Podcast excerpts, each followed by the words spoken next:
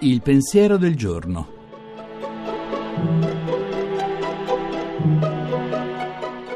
In studio Nicoletta Tiliakos, giornalista.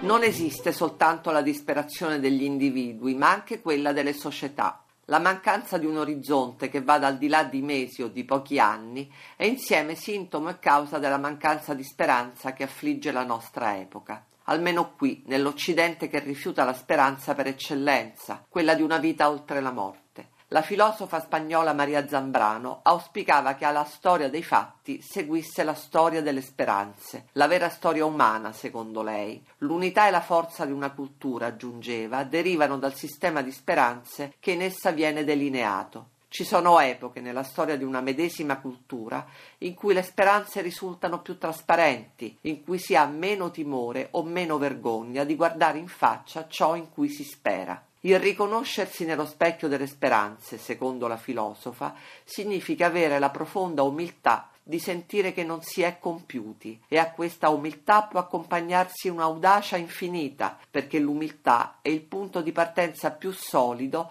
anche per la più illimitata delle avventure. Ma l'epoca attuale, fondata sull'immagine, mantiene velato lo specchio per non imbattersi nella propria vera immagine, non sa cosa spera né vuole saperlo e così facendo non sa vedere più alcun orizzonte.